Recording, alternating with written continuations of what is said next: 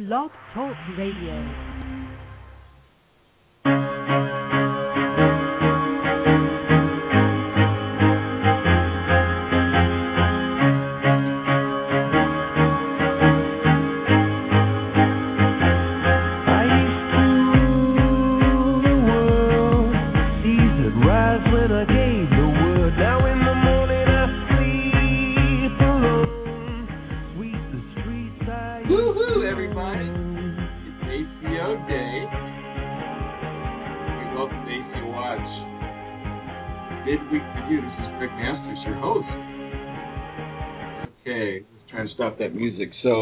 Know, I'm addicted to this stuff. I'm so sorry.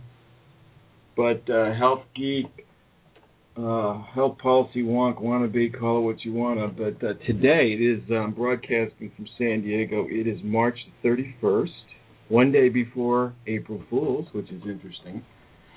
Uh, and um, the Centers for Medicare and Medicaid Administration by HHS released the um, regs for accountable care organization today. And I, when I say regs, it's the initial release of a notice of proposed rulemaking. So there'll be a comment period, but make uh, uh, be it well known that these were forged with all sorts of uh, collaboration with uh, the healthcare community. So uh, it should be a fairly good starting point. Anyway, I'm going to just rebroadcast a conversation that took place earlier today. Um, it was the context and background piece that was offered for the.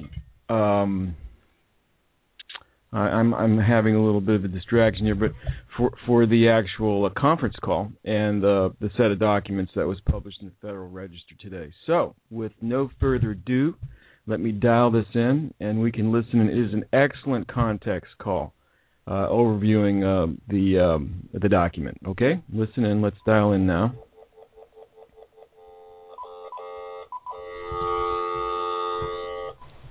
What happened there?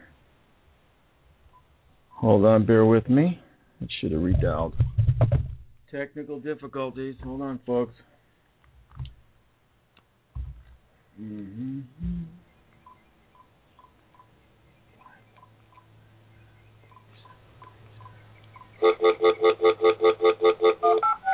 Here we go.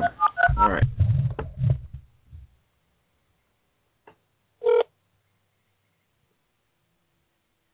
Thank you for calling the replay of the Office of Public Health and Science conference call that took place on March 31st, 2011.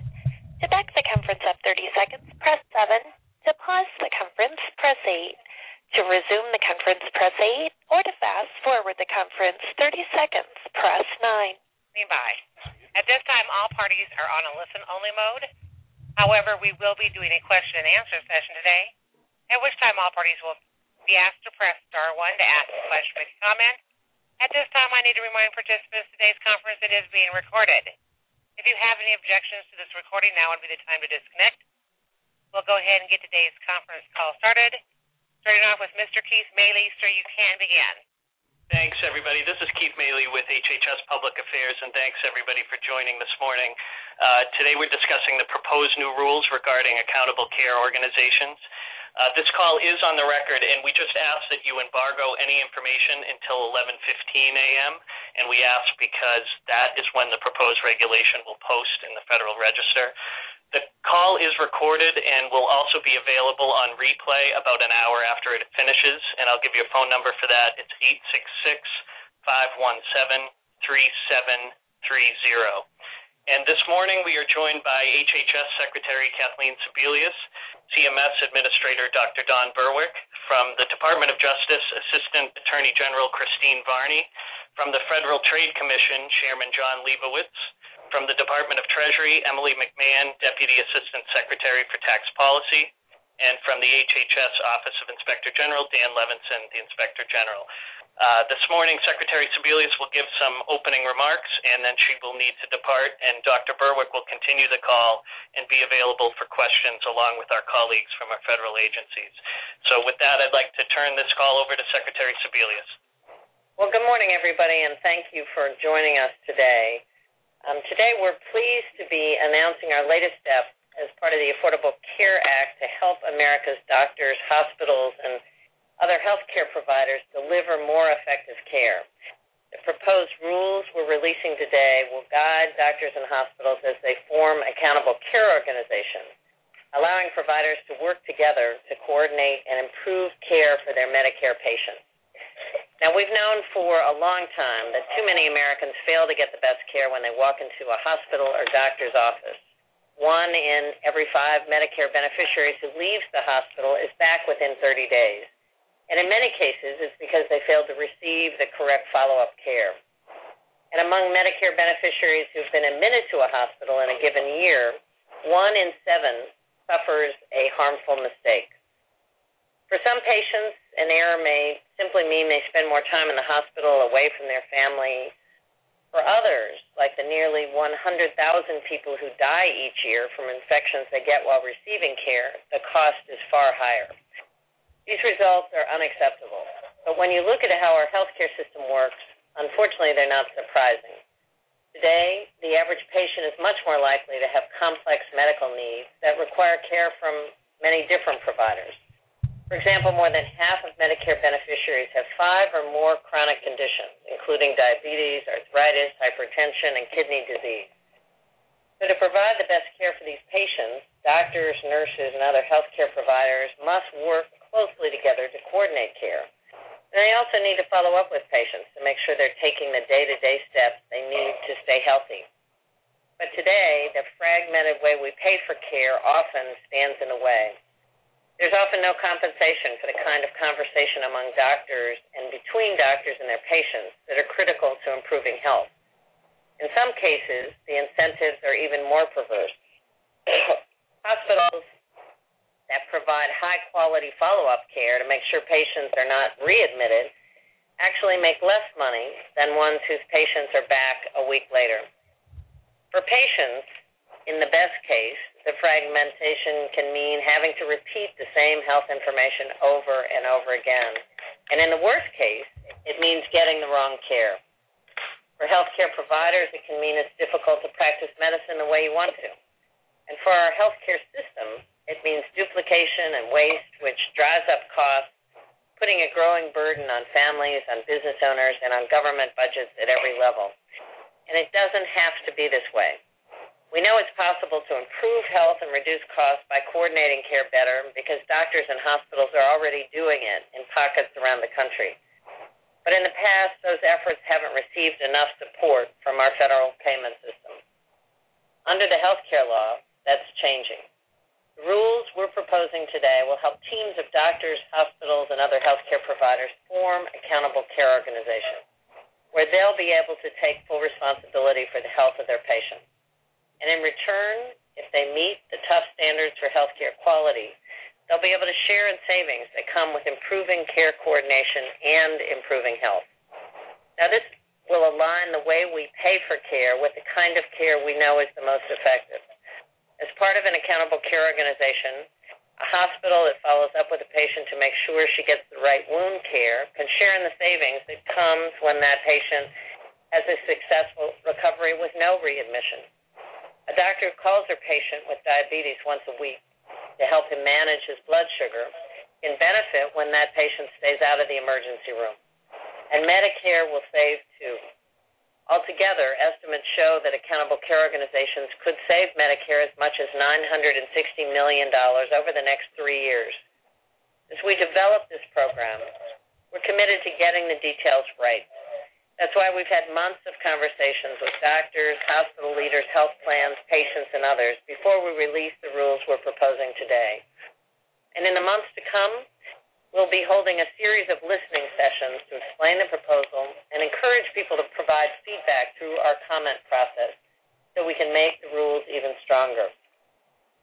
I want to acknowledge our great partners in the Department of Justice, the Federal Trade Commission, and the IRS who've worked closely with our department to develop guidance on antitrust and tax issues related to the formation of ACOs. The rules we're proposing today are just the first step in a long process. And even after doctors and hospitals begin forming accountable care organizations, we know there'll be more work to be done to make sure they're as successful as possible. What we know, however, is that we need to bring the days of fragmented care to an end. That's why, as part of the Affordable Care Act, the new health care law, we're pushing forward not just with accountable care organizations, but with a range of other reforms that will support the efforts of healthcare providers to improve coordination, reduce harmful errors, and eliminate duplication. Last week, we unveiled the first ever national quality strategy for improving care and bringing down costs across the country. And a new innovation center at Medicare and Medicaid is already supporting promising models across the country for accomplishing these goals. For way too long, the federal government has been a bystander and, in some cases, a barrier, while others work to improve healthcare delivery system that frustrates providers and fails patients.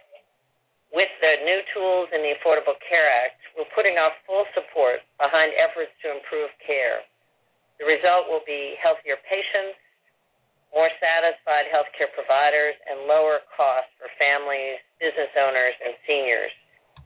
Again, thank you for joining us today. Thank you to all who have worked on this great project. And I want to turn over the call now to Dr. Don Berwick, our great administrator for Medicare and Medicaid Services. Dr. Berwick. Thank you uh, very much, Secretary Sebelius. Uh, let me build uh, briefly on the Secretary's comments, and then we'll take a few minutes to talk about some of the specifics in the proposed rule. The Secretary gave the background. As the Secretary mentioned, our current healthcare system is fragmented. It developed in pieces hospitals, office practices, home healthcare clinics, and these pieces have not had conscious or well designed connections among them. Fragmentation of payment, especially fee for service payment, reinforces that fragmented care and patients and families and providers pay the price for this fragmentation. Uh, tests get repeated unnecessarily. Uh, patients uh, wander from one specialist to another without uh, sufficient coordination. It's easy for patients to get confused and to feel lost. Uh, we can do better. We can do much better. Throughout America, many, many healthcare organizations have learned how to function in exciting and productive ways as integrated systems of care. Integrated care systems help doctors and nurses and hospitals and pharmacies, for example, to communicate better with each other and to share coordinated plans that are truly patient centered. Uh, they arrange for common medical record systems with strict attention to patients' privacy that help the providers and the patients share information and avoid duplication of efforts. They invest in prevention to help people stay healthy. They're proactive with patient education, outreach, and with modern uh, home based services.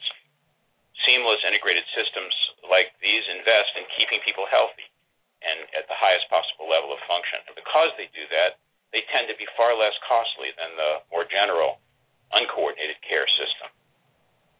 One solution for getting to a more coordinated integrated care system is through the accountable care organizations addressed in this proposed rulemaking. Under the proposed rule, an ACO is referring to a group of providers and of services that uh, will work together. They've come together to coordinate care for the patients they serve under Medicare. The goal of an ACO is to deliver seamless, high quality care for Medicare beneficiaries. The ACO would be a patient centered organization where the patient and providers are true partners in care decisions. An ACO will not limit patient choice. Beneficiaries will continue to be able to see the healthcare professional that they want under the ordinary original American Medicare system. An ACO may include uh, physicians in group practices, uh, networks of individual practices, hospitals employing physicians, or partnerships among these entities and other healthcare providers. If an ACO succeeds in both delivering high quality care to a rigorous standard and reducing the cost of that care to a level, to a level below what would otherwise have been expected, it will share in the Medicare savings that it achieves. The amount of the shared savings an ACO may receive is linked to its performance on quality measures, including patient centered care, uh, care coordination, uh, patient safety, and preventive health. Overall, ACOs aren't just a new way to pay for care, they're a new model for the organization and delivery of care under Medicare. For uh, more information on the proposed rule, you can visit the CMS and HHS websites. I'll also mention that I have an article now, a short piece on the proposed rule in the New England Journal of Medicine that's available on their website today. We have, as the Secretary said, conducted numerous listening sessions and meetings that have informed this uh, proposed rule. And we're looking forward now to more input during the comment period. And we really encourage everyone to submit comments uh, through the formal process as we move toward the final rule. Uh, thank you, and I look forward to answering your questions. Thanks, Jeannie. At this time, we're happy to take some questions uh, directed to Dr. Berwick or any of our uh, federal agency partners. Okay, at this time, I'm going to go ahead and ask participants to queue up for questions by pressing star one to ask a question. Please state your name and your organization at the prompting. Once again, name and organization will be needed for today's conference call. Once again, star one to ask a question, star two to withdraw a request, and please stand by for the first question. One moment.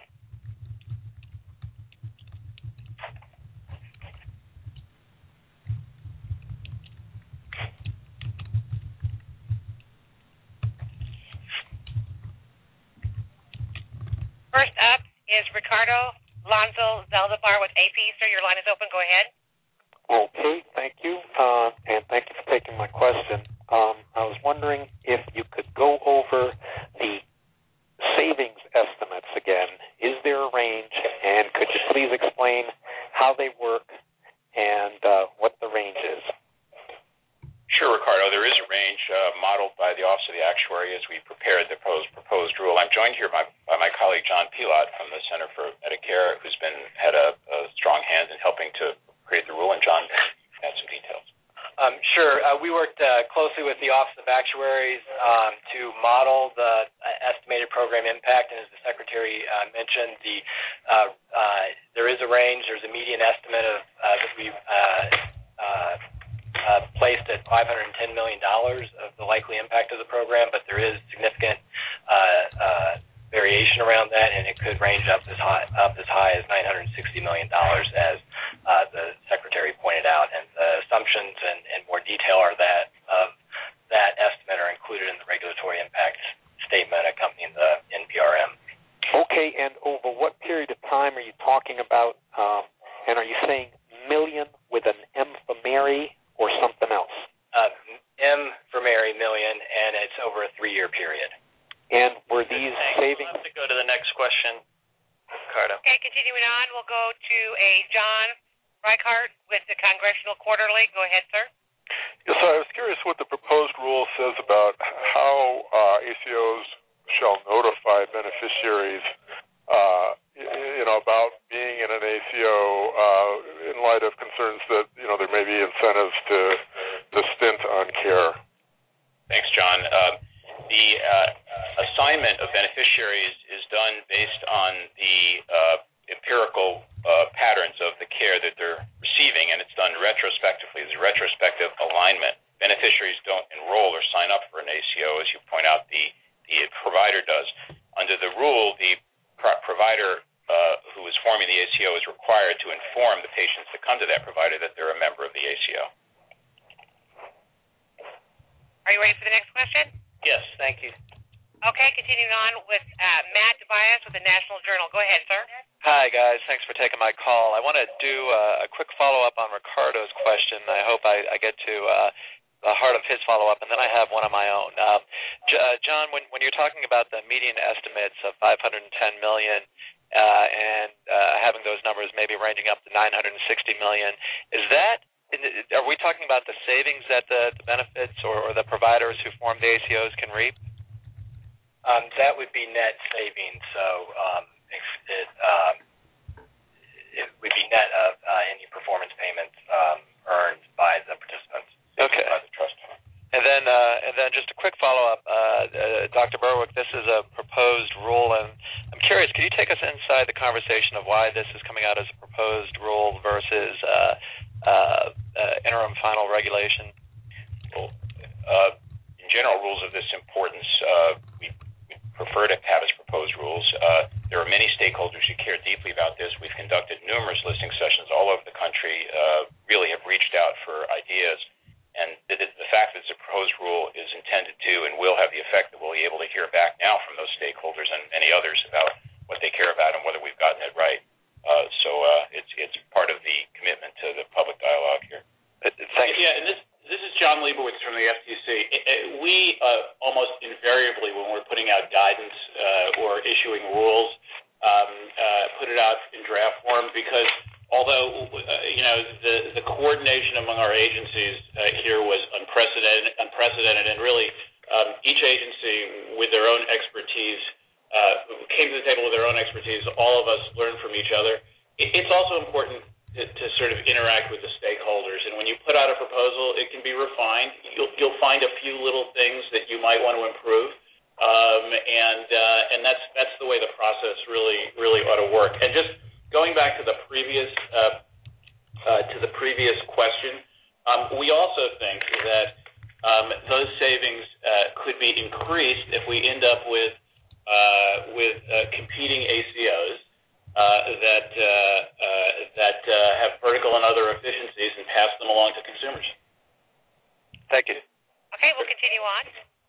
Uh, next up is Susan Dentzer with Health Affairs, and once again, I want to remind parties Please state your name at the prompting. Good morning. Thanks to all of you. Two quick questions. Could you provide more specificity on the quality metrics ACOs will have to meet? And then also, could you tell us more about uh, how uh, enforcement from FTC and DOJ will ensure that ACOs do not end up, uh, as, as payers are very concerned, simply raising prices and uh, consolidating the market? Well, the commitment to quality measurement and monitoring is very strong here. It's necessary in a shared savings environment. Uh, we proposed in the rule uh, 65 quality measures, uh, quite a large number. We're used in establishing the quality standards the ACOs have to meet. Uh, the measures will span five quality domains among the 65 uh, measurements of patient experience of care, including reports from patients, uh, care coordination metrics, metrics of patient safety, measured metrics of uh, preventive health work and uh, metrics of the way at-risk and frail elderly populations are cared for. Uh, so it's a it's a strong uh, commitment to careful and uh, rather broad-scale quality quality measurement. And this is Attorney General Christine Varney, Assistant Attorney General DOJ. And I would have to add that we believe there's no area of the economy that can benefit more from collaboration than in healthcare. By forming an ACO, one is not exempt from the antitrust laws. Those who collaborate to fix prices uh, inappropriately will be prosecuted.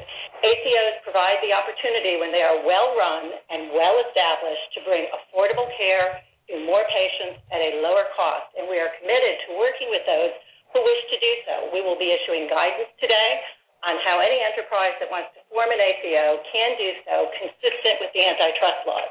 Our goals here are to support those providers who want to bring health care to all Americans at reasonable cost. And I think working closely with our colleagues across the government, we will achieve that goal. Yeah, this is Jon Leibowitz. Let me just follow up on what uh, uh, Assistant Attorney General Varney said. I mean, there's a if you look at our guidance, which we're putting out today, um, you can see that first uh, we've developed a review process that is very much expedited and that include and that includes ACOs that may have a large uh, share of the market. I think both agencies are committed uh, to completing these reviews uh, within 90 days, and, and that'll allow uh, decisions to be made by these companies quickly and them to move into uh, these ACOs to actually get up and running sooner rather than later. Um, second, as, Christine pointed out, we've outlined uh, certain conduct that ACOs can avoid to reduce the potential for antitrust problems. For example, providers uh, could avoid restrictions, should avoid restrictions that prevent payers uh, from sharing information with their uh, about providers' quality and costs. And this is entirely new guidance for healthcare providers, and I think it's a major step forward. And uh, Administrator Berwick gets enormous and should get enormous credit for working on on, on this with us. Third, um, we've created a safe harbor uh, for shared savings ACOs that don't raise market power concerns. That's if they're under 30% uh, or less. Um, and it's a little bit broader, by the way, than the current safe harbor we have, as Christine knows, in our joint healthcare policy statements. Uh, and this was, again, Um, in direct response uh, to uh, provider comments. We did a uh, with uh, with uh, HHS and uh, CMS and the Inspector General from HHS. We did a workshop several months ago at at the CMS Baltimore campus.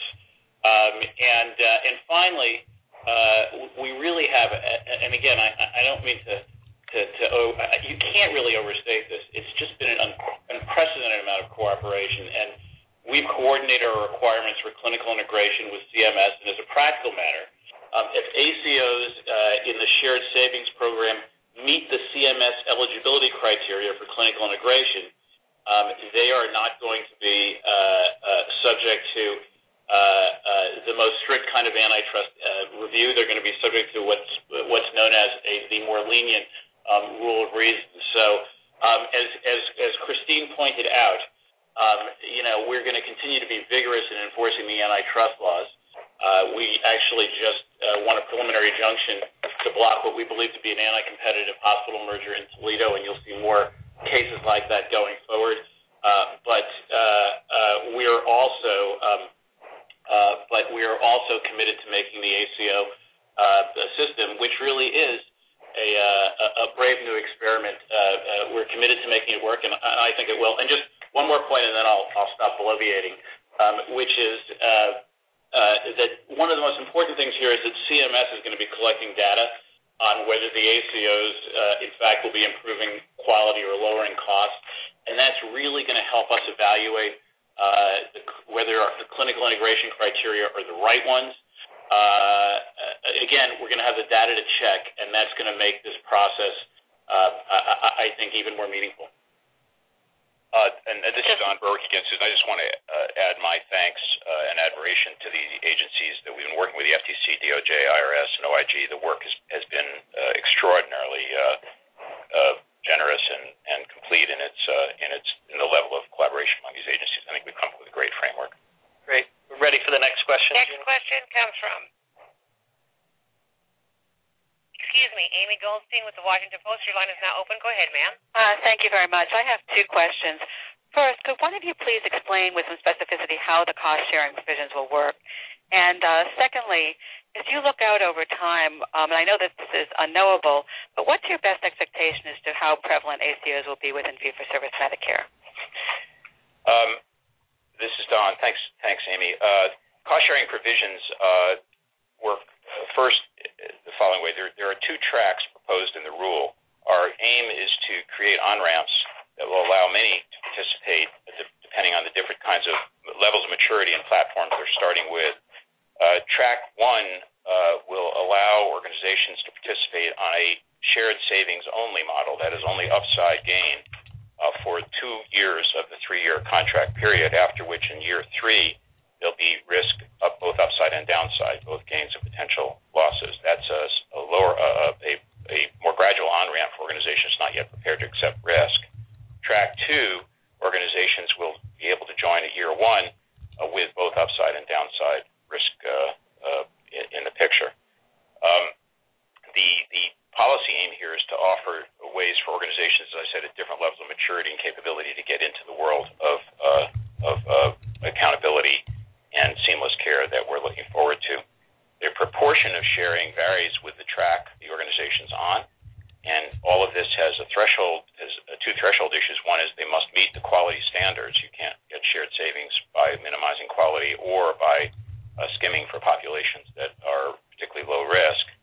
Uh, and second, there's a minimum savings threshold for many of the potential, although not all of the organizations that would be involved in the uh, in the program. Uh, John may want to clarify or add any uh, details there. Okay, we're all set. Great. Next question, please. One moment.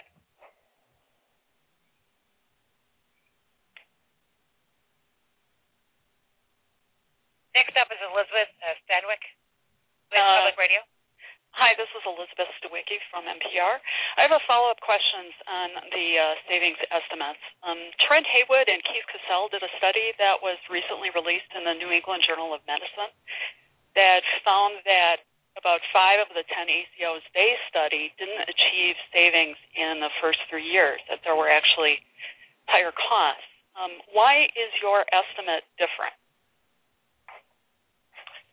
Um, first of all, we have some experience on shared savings with the uh, PGP, the uh, Physician Group Practice Demonstration Project, and that's kind of foundational to our understanding of some of the dynamics that may come into play.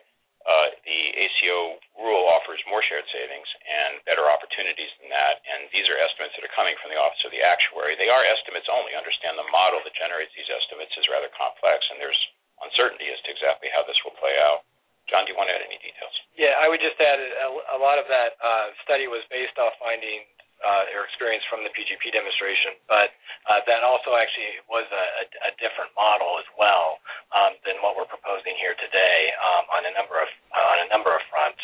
Um, and the actuaries took those uh, considerations into account in sort of modeling the estimates under uh, this program, which has higher sharing rates um, and, and a number of other provisions that we think will uh, uh, lead to uh, uh, higher savings under the under this program. Jeannie, next question. Next question comes from Donna Smith of Reuters. Go ahead, ma'am.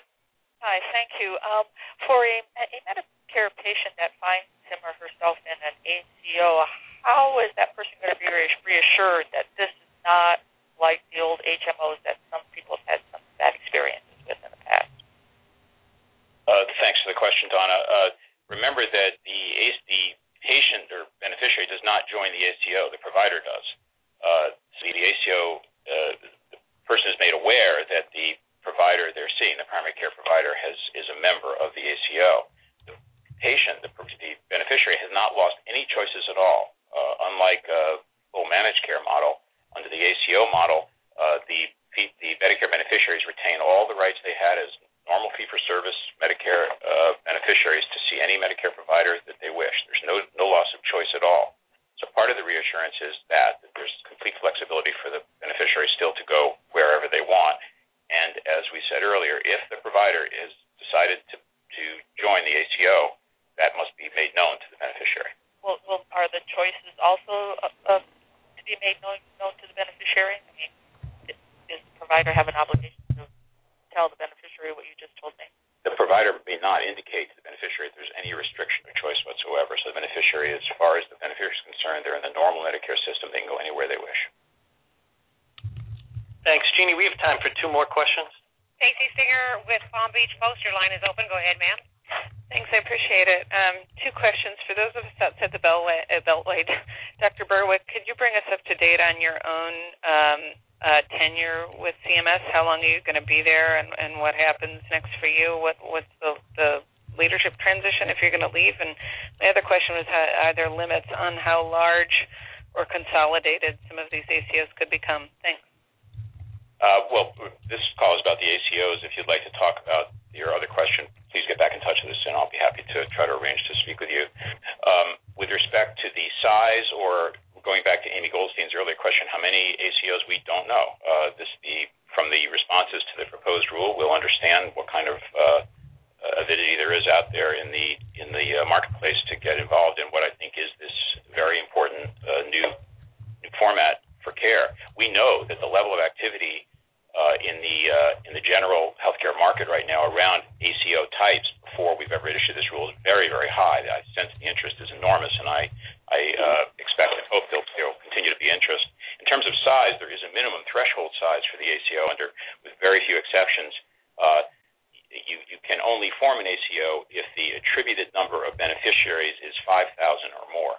So that kind of will set a, floor on the size of the aggregates that have to form in order to come forward to be uh, ACOs. There are ways for critical access hospitals to be involved and for physicians and distributed practices by aggregating, but the that threshold number of 5,000 beneficiaries at least will define more or less the low low end of the size of the ACO. Is that right, John? Yes, correct. Are you ready for your last question? Yes, thanks, Jeannie. Okay, uh, Julian McCall with the Hill. Go ahead. Oh yeah, thanks for taking my question. Uh, a lot of different provider groups, oncologists, home health, etc. Um, you know, wanted to be part of this. Could you just briefly explain who who is going to be allowed to create an ACO under this regulation? ACO is uh, had its has its uh, its roots in primary care, so that, that's that's in the statute. So, the, in order to form an ACO, the attributed beneficiaries or beneficiaries in the primary care system. Uh, that will include uh, physicians in in primary in primary care practices and other practitioners like physician assistants, nurse practitioners, clinical nurse specialists. So that's the attribution step.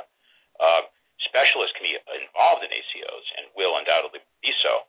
Uh, they can't either lead in forming the ACO because they don't have primary care patients want to add any nuances to that? Yeah, I would just add the ACO is responsible for um, the total A, Part A and Part B expenditures for the patient, so it'll be critical and incumbent on, um, while uh, patients will be aligned with ACOs on, based on primary care, to coordinate with all the providers that the patients see, including um, specialists. Great. Thank you. Thank you, everybody, for joining. We really appreciate it, and thank you to all our federal agency partners uh, for participating in the call. Just a reminder that this call will be available on a loop in about an hour's time. Uh, the phone number to call in is 866 517 3730. Thanks, everybody, for joining. Thanks so much, Don. You did a great job. Well, there you have it. Awesome call.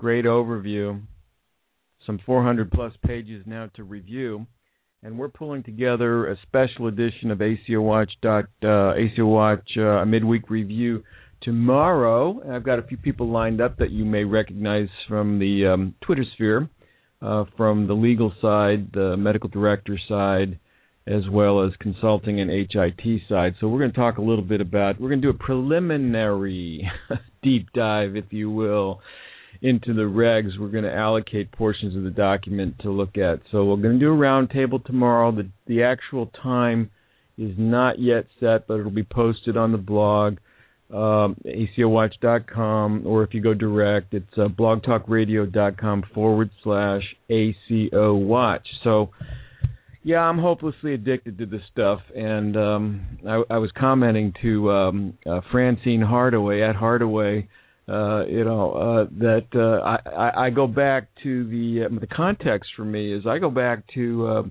the blow by blow experience of the Senate Finance Committee hearings uh, pre uh, passage of the act in, in last year.